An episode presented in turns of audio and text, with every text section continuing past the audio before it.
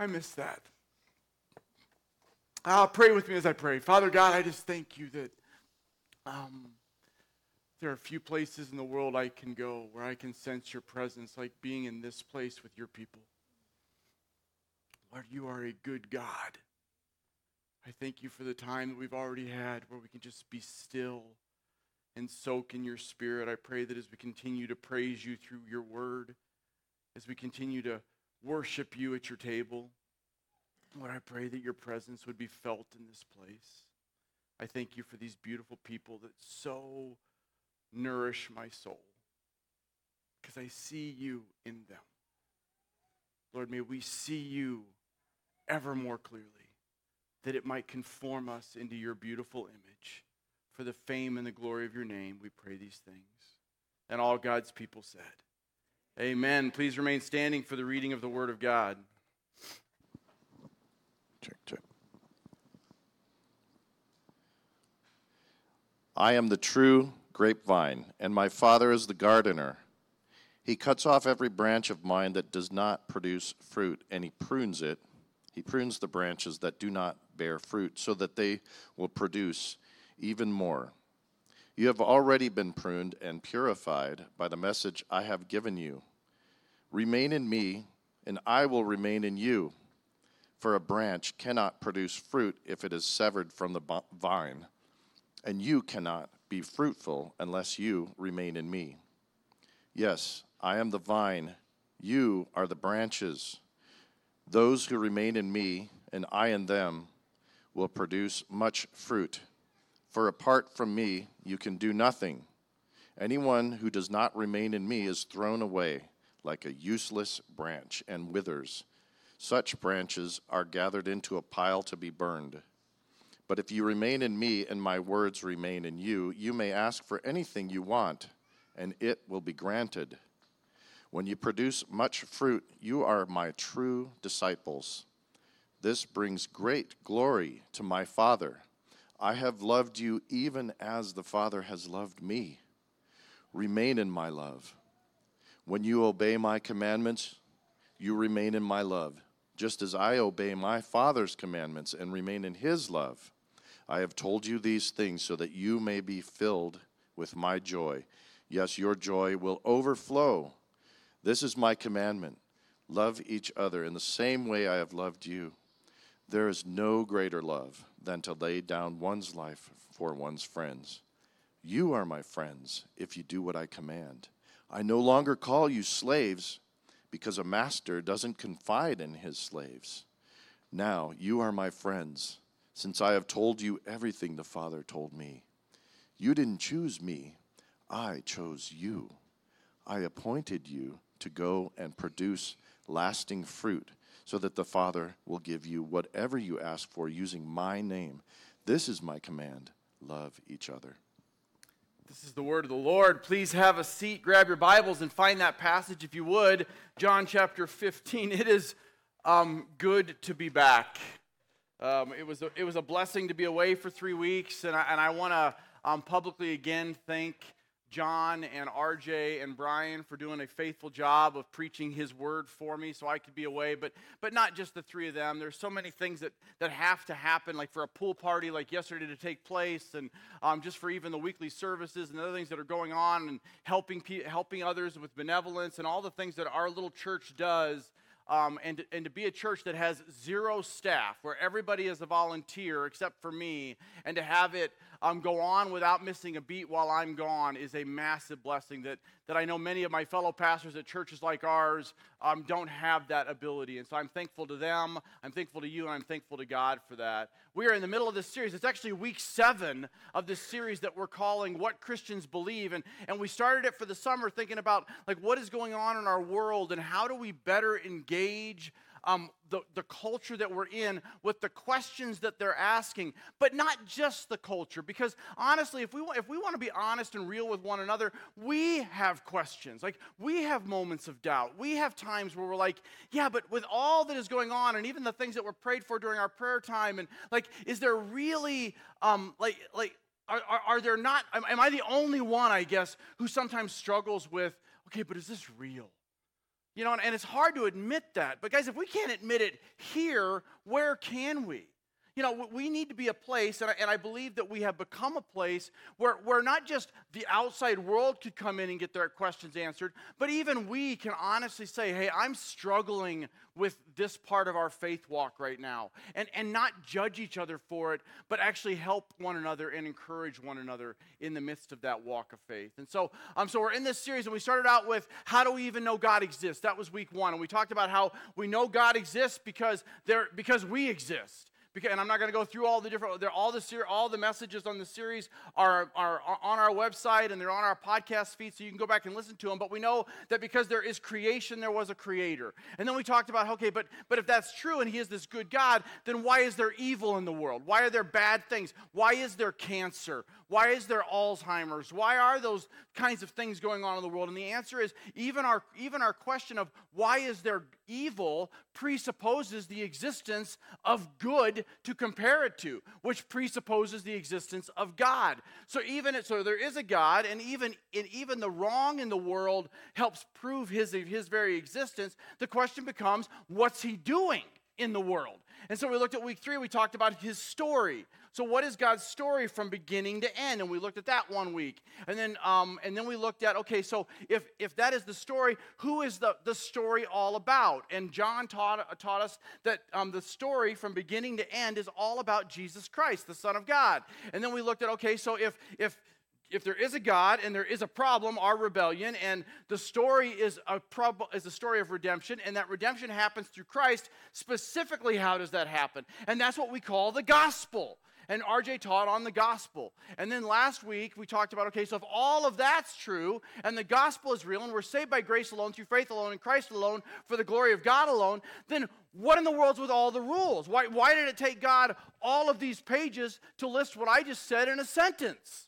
Right? And the answer, and that's what Brian taught on last week, talking about how the law is used to press us into our need for Christ. Now, what we're going to do with the last 4 weeks of this series, Lord willing, is we're going to kind of move into the far more personal level. So we're taking sort of the theology. This is what Christians believe, like as our theology, and we're going to talk about, okay, so what does that look like then in our lives? And we're going to talk about things like identity and how to live in freedom. We're going to talk about how to find the will of God. And we're going to talk about then how do we become the collective we of the church? And then, Lord willing, we're going to jump into the Gospel of Matthew starting in August, and we're just going to walk with Jesus as we walk along together through that amazing work. But today, we're talking about what is your identity. And so let's look at our first talking points question. The talking points are on the back of your bulletin insert. So if you want to look at your bulletin insert, the first talking points question says,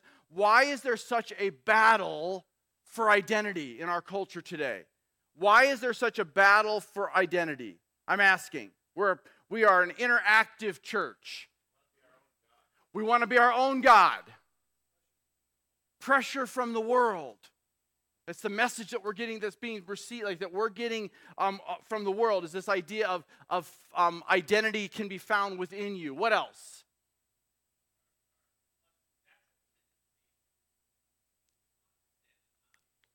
Our naturally on our own, our flesh wants. I've heard it said this way: if you're sinning and it's not fun, you're doing it wrong, right? Like the reality is that the bad things in the world often short term feel really good. That's why we do them, right? And our flesh and the enemy tend to shove us in those directions.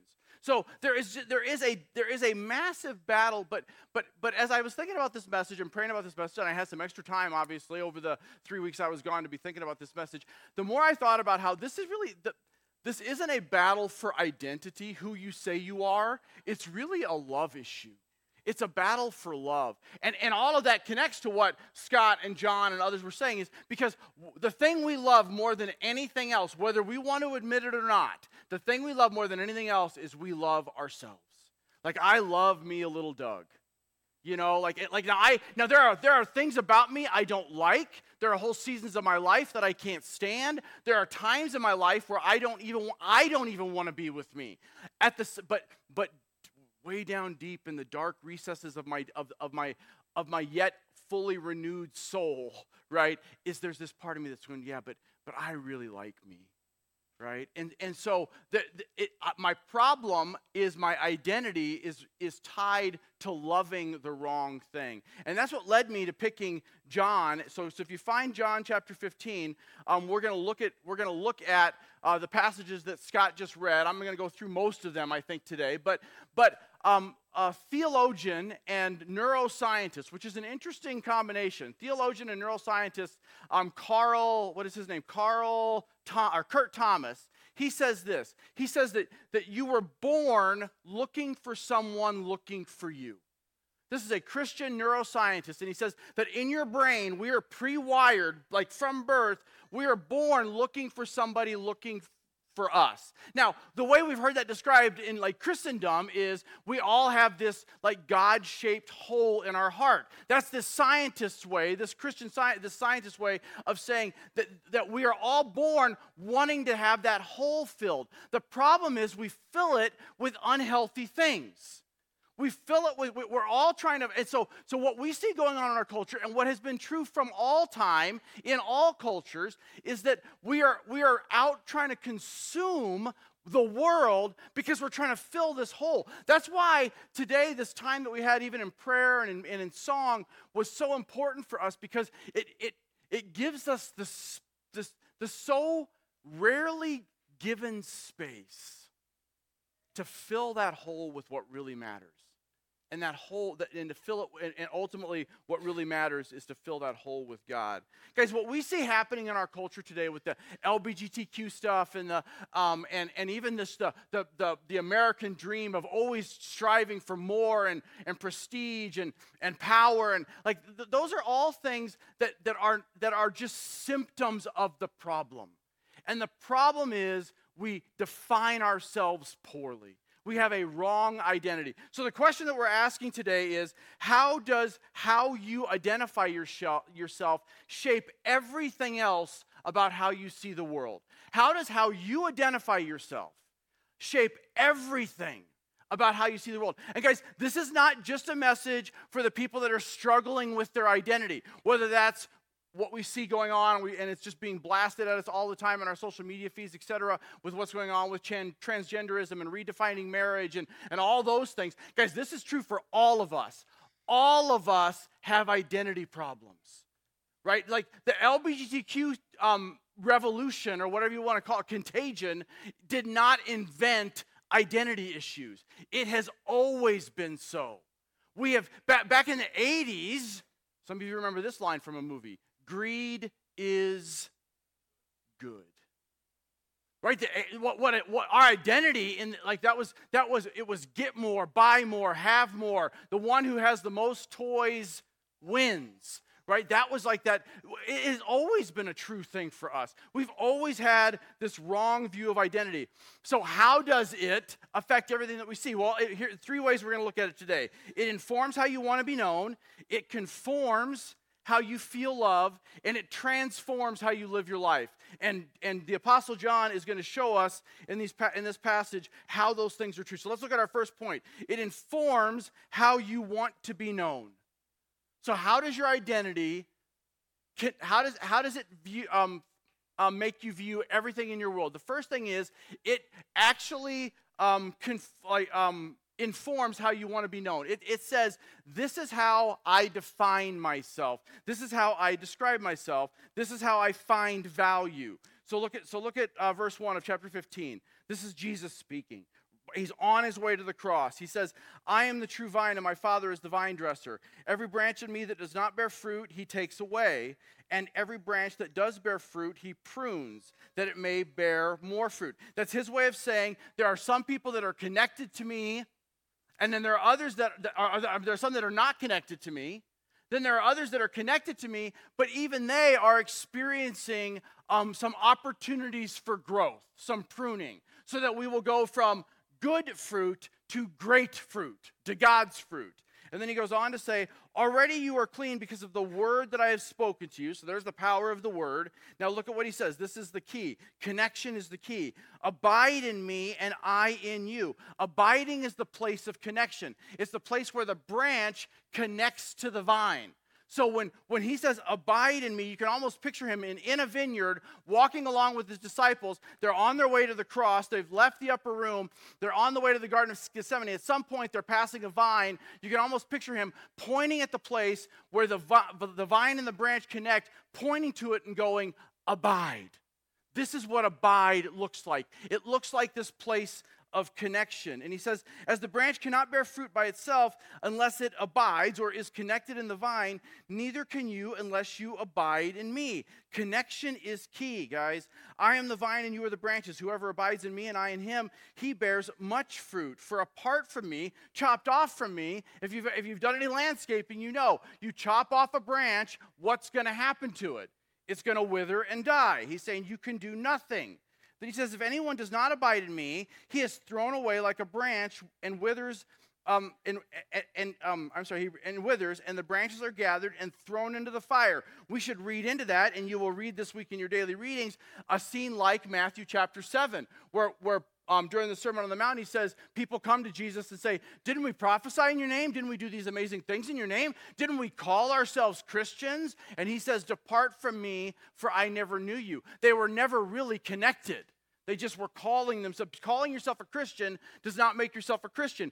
Being in church does not make you a Christian. Just like being in a garage does not make you a car. That's what our Bible teacher Larry Wright used to say all the time.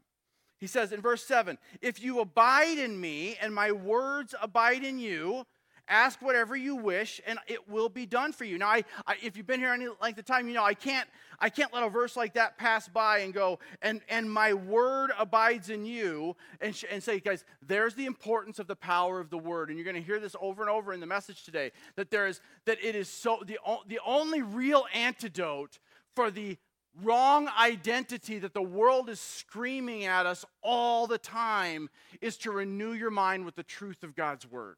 That's it. That really is all we got, because everything else is screaming a me message. And so the biggest struggle of the wrong identity movement, whether you want to talk about the LGBTQ movement or the prosperity movement or whatever you want, like what the biggest struggle is not things like greed and the want for more, or even homosexuality, or even transgenderism. Guys, the big issue is self-worship. That behind all of it, it is the big issue behind identity politics is self-worship. It is trying to, it's all been a tool of the enemy literally from the beginning. I was going to have you turn there. I'm not going to, because it seems like I have you guys turn there almost every Sunday. But Genesis chapter 3, what is the battle there in Genesis chapter 3? If you don't know the story, we're created in chapters 1 and 2. Doesn't last long. By chapter 3, third page of your Bible, things go south because Satan convinces Adam and Eve. How does he convince them to reject God? What's the battle? Identity. You'll be like God. If you will just do, guys, it is the battle, and you're going to read this week too. It is the battle that Jesus and Satan are having in the wilderness. When Jesus is wandering in the wilderness for 40 days and he's fasting, and Satan comes to him again and again and again, he is the battle they're having isn't about whether he's hungry or not, or even kingdom or not. The battle is he is saying to Jesus, if you're the Son of God, prove it. But prove it my way. And Jesus is like, I don't have to prove it. I am. Now get away from me. Now, the problem has always been an identity problem. In Genesis 1 and 2, we are made not just good, but we are made very good. We are made in the image of, the reason it goes from God created the heavens and the earth, and God created the plants, and all those things are good, good, good. And the reason it goes from good to very good is because of this. Because you and I were created in God's image. That's it.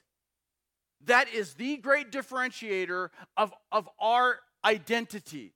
No other part of God's creation, as wonderful as the galaxies are, as beautiful as the stars are, as amazing as his creation is, and we were blessed to be in some really pretty parts of it while we were away, none of it compares to the majesty of you. because you were created in God's image. Now here's the, I say that. Just stop it. I saw some looks. None of it compares to the majesty of you. And right away, how does that make some of us feel? Self-worship.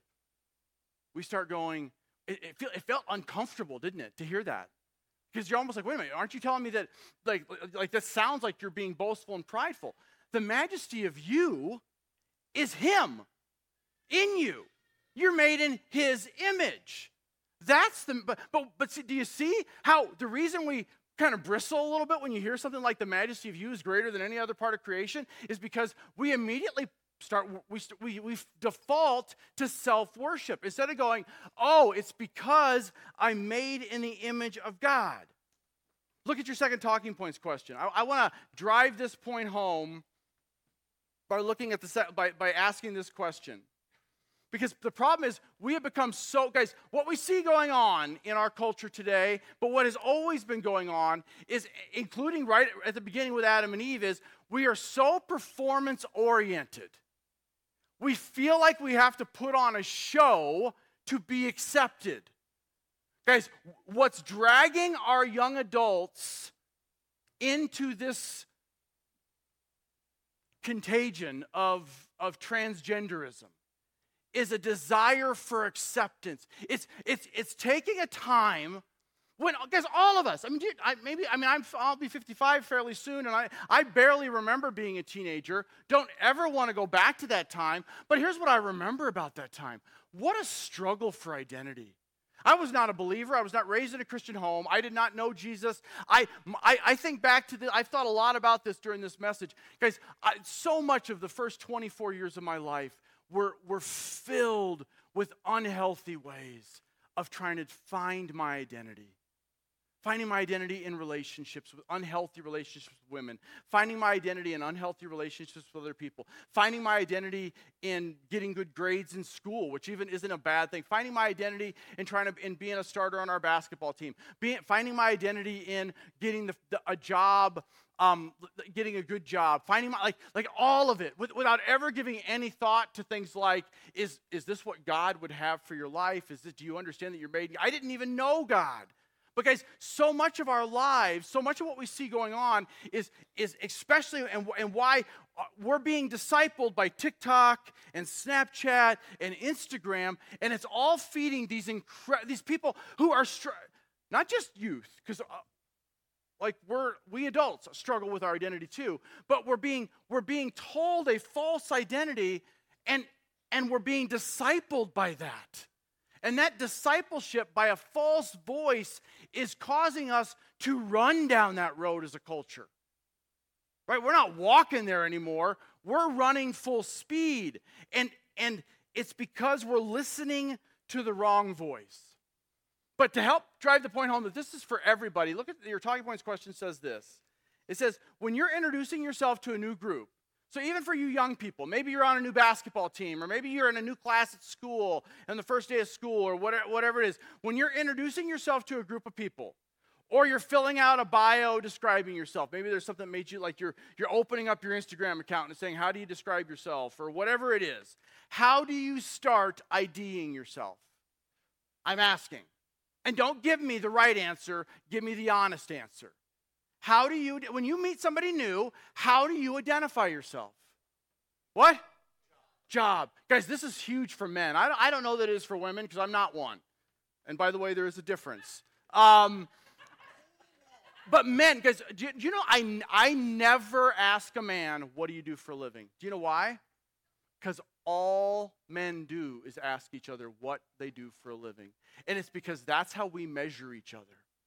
It's just like when I'm in a pastor's meeting with other pastors from other churches, I never ask a pastor, so how big is your church? Do you know why? Because that's what they all ask. You know why? Because that's how we measure ourselves. How else? How else do you identify yourself? So maybe it's by your job. Nationality. Where you live. What? Graduating class. Or if you graduated, right? What? Accomplishments, right? So think about it. So how should we identify ourselves? child of God. Like when you meet somebody, when I make a point when I'm in these meetings with their pastors and they'll talk about, so tell us a little bit about, how you go around the room and they tell us, you got 2 minutes to tell about yourself. I always start with, I am a Christian. I've been a follower of Christ for 20-something years, whatever. Like, I'll always start there. Then I'll go to, I've been married to my wife for 27 years a week ago, right? And then I'll go to, I am the father of 3 daughters who love the Lord and love his bride. And then I'll go, and oh, by the way, I happen to be the pastor at Cross-Train Church. Not because I don't think this is an important role, I do, but because I don't want this role to define me. Now, here's the question. So the follow-up question is, what does how we describe ourselves say about our self-perceived identity? I'm asking.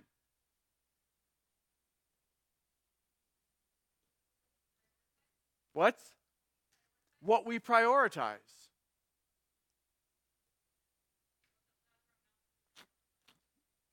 What comes out of our mouth is an overflow of what's in our hearts. So if somebody says, so tell me a little about yourself, and I say, well, I'm the pastor at Cross-Train Church, and oh, by the way, I'm a Christian, or I've been married. Like, what am I not just saying to them? What is inside of me? What's the number one priority to me in my identity? Being the pastor of Cross-Train Church, right? So start paying. So the reason I wanted to ask this question is, one, we're all guilty of it, because I guarantee you, everybody in this room has introduced themselves in some interesting ways. And I want, but bigger than just in introductory moments, I want you to think about how that inner voice, guys. Paul Tripp says, like, you speak to yourself more than everything else that speaks to you, including your devices. The voice in your head speaks way more than all of that combined. So what is it saying? What is your own voice saying to you about your identity? Right? That's the question you want to ask. And you'll know what it's saying by how you answer questions like, so tell me a little bit about yourself. Right? Do I say that I am a Christian who happens to be these other things? Or do I say, here's who I am, and oh, by the way, I happen to be a Christian as well? So that's the first point, and it's gone way too long. So let me, I wasn't going to teach for an hour and a half, but apparently now I am. Okay. So the question we're looking at today is, how does how you identify yourself affect everything about how you see the world? The first thing is, it informs how you want to be known. The second thing is, it conforms how you feel loved. Now, where do I get that? Well, look at verse 8 of chapter 15. He says, by this my Father is glorified, that you bear much fruit and so prove to be my disciples. As the Father has loved me, so I have loved you. Abide in my love. If you keep my commandments, you will abide in my love, just as I have kept my Father's commandments and abide in his love. These things I have spoken to you, that my joy may be in you, and that your joy may be full. That your joy may be full. Now, I'm not going to ask for a show of hands, but I just want to stop for a second here and say, so how many of you right now in this moment would say you are experiencing the fullness of the joy of the Lord in your life?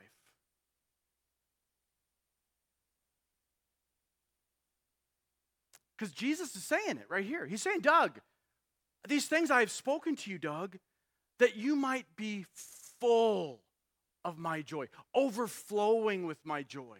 Now, some people might say something like, well, wait a minute, that was just, he was saying that to the 11 disciples that were still with him at this point. That isn't a message for Doug. That isn't a message for Adam. That isn't a message for Pat. That isn't a message for Jeff. That's a message for them. Now, guys, I'm going to tell you right now, that is a dangerous way to read the Bible.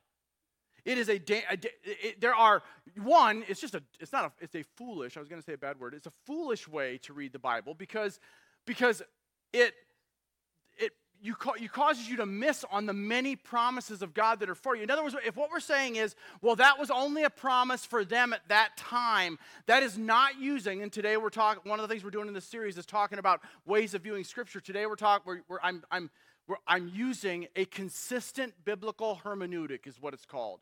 A consistent biblical hermeneutic. It just means you read all of Scripture through the same lens. You don't say, this one is a promise for them, but this one is a promise for me. You say, if you're going to be consistent, then you want to consistently look at all of Scripture that way and say, yes, context is king. Yes, we have to consider the audience, but we also don't want to just go, oh, but wait a minute, this was not written to me, so it can't be for me. It was written, it was not written to us. It was written for us. That's an aside. Now let's go back to the main part of the, so how do we get back to this idea of how it conforms how you love? Well, look at verse 9. As the Father has loved me, so I loved you. Abide in my love. Now, guys, there's a message right there. As the Father, this is Jesus saying, in the same way my heavenly Father has loved me, I love you. Yeah, I've written down in my Bible, wow. Because how does the heavenly Father love the heavenly Son? Perfectly, extravagantly, unendingly, like in ways that we can't even imagine.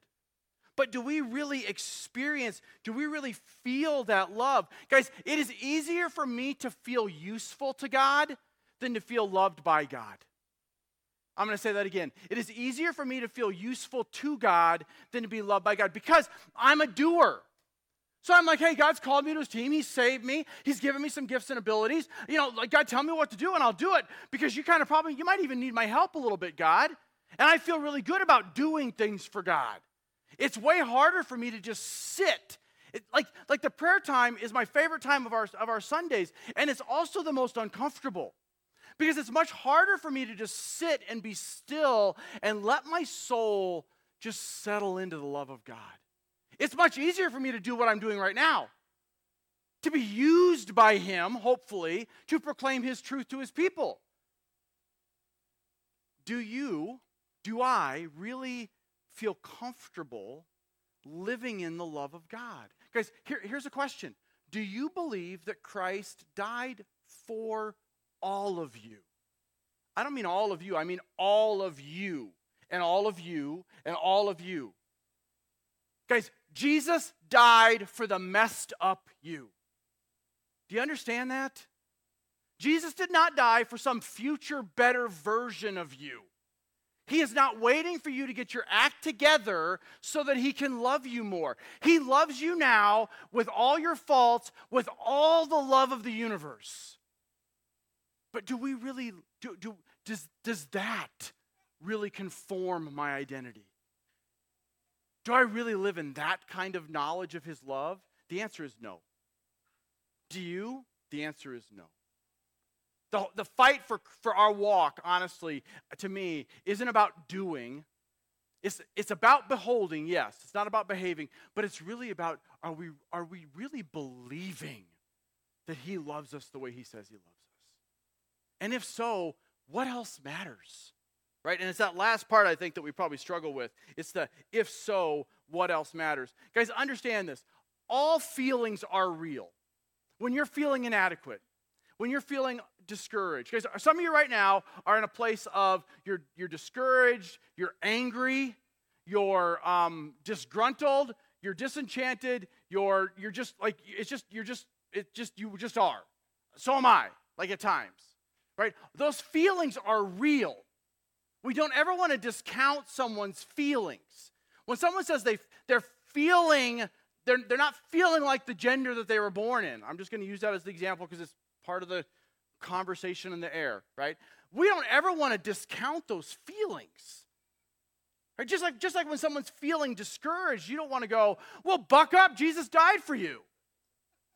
Right? We don't want to discount, but just because a feeling is real doesn't make it true.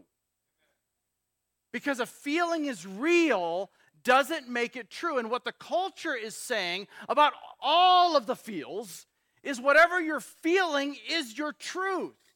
Guys, here's the problem. If we're the ones lost, how are we going to find the truth by looking inside us? It'd be like if you're in the forest and you've got a compass, but the compass is made to point to you. You're lost. You will always be lost until somebody comes and finds you because you're just walking to you all the time. That's the world we live in. And guys, if we want to be honest, That's the world you and I live in too most of the time. Our compass points to us, and it should point to God. In your handout, there's a list. Guys, there are so many wonderful promises about the love of God for you and for I. I had them, put them in the bulletin. I'm not going to read them all. I'm just going to read it first. You are a child of God. You are redeemed. You are delivered. You are saved. You are justified. You are sanctified. We're going to all, at the end of this message, we're going to all stand and sing a song about being a child of God. And guys, I want you to sing it like you believe it. Because we have to renew our minds with these things. The world is constantly hitting us with so many lies that are discouraging and distracting and diminishing of where we started. That you're made in God's image for God's glory, in God's glory. And so we have to constantly be renewing our minds with that truth. Look at your last talking points question. Why is it so hard for us to fully live in the love of God? I'm asking again, why is it so hard? So we say that, we know that. Many of you have seen this handout several times in our church. Maybe some of you even have it taped up on your mirror, which I would highly recommend you do if you don't have it somewhere where you can remind yourself of it. But guys, we know these things. Why don't we live like we know it? Impatience. What else? What? What's that? We would have to change the way we live. And that goes back to the thing about, like, we kind of like our sin life. Right? We like a little bit of me. Like, you like a little bit of you. So you don't really want to give it all up. What else? I heard somebody else say something. What's that? Pride. Just our, when our compass is pointing to us, it's really hard for us to look beyond that. Guys, understand this, and this came out so beautifully in our prayer time, and it was completely orchestrated by the Holy Spirit. We were made to live looking outward and upward, and that brings us to our last point. So the question we're looking at today is how we identify ourselves shape everything about how we see the world. It informs how you want to be known. It conforms how you feel loved. And then ultimately, it goes back to the point my mom just made, and it transforms how we live our lives. Now, guys, that's if we really lived that, like we knew that God, that Jesus fully loved the messed up us, it would transform how we live, how I'm living currently, today, tomorrow, this week, this month, this year. It would change everything about how I'm living. But the reverse is also true. The more we unhinge ourselves from the truth that we know that Jesus really loves us, the more it transforms the other junk we're living for.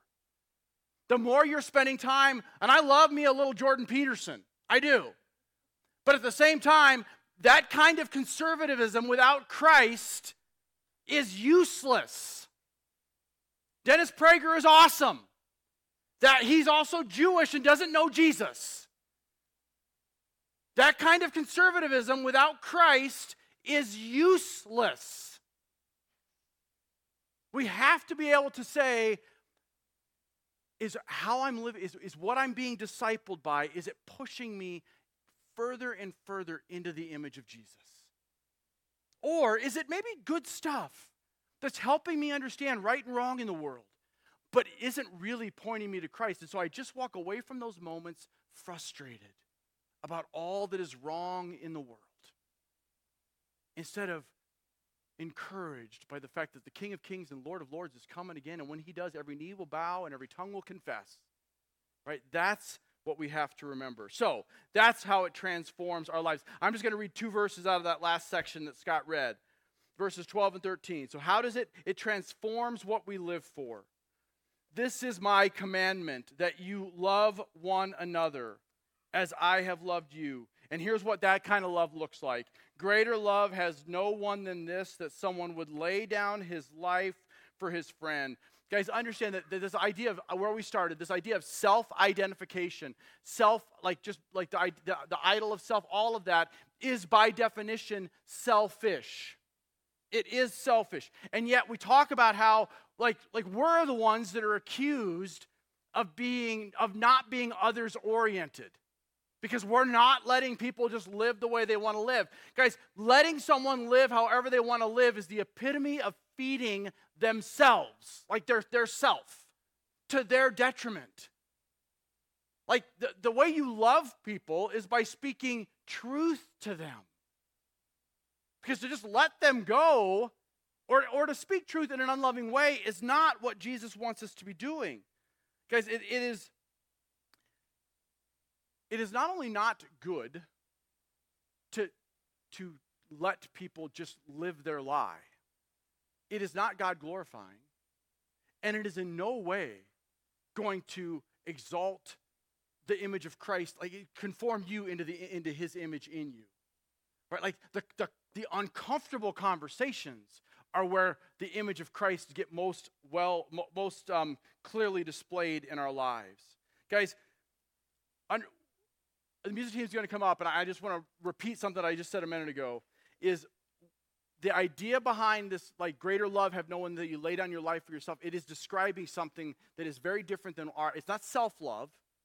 It's not even just loving the people that are like us or that we like. It is about a love that flows from the Father to other people. Guys, the great commandment is love God and love people. It is not love yourself, and it is not let other people love themselves. It is love God, love people.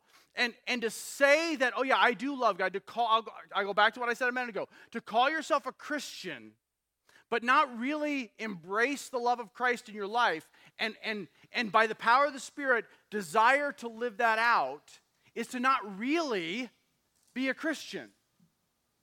It is some weak version of that, right? To call yourself a Christian and not live for Jesus is what Isaiah said in Isaiah 29 when he says, these people have honor me with their lips. They give me lip service. I showed up to church on Sunday. It's getting a little warm in here. Doug, you've been gone for 40 minutes. What's your problem? Leave me alone. But their hearts are far from him. That's what it means to call yourself a Christian, but not really seek hard after living for the love of Christ in you. Right? So how do we do that? How does how you identify yourself conform everything about the way you live your life? Here's how it does it. When you and I come to realize, and we're going to sing a song together, and then I'll come back up and I'll lead us in our time of communion. When you and I realize all that it took for Christ to prove his love for us, when we come to embrace that reality and say, you know what, Lord, because you have loved me, I can love other people. That's what Paul's talking about in Romans chapter 12.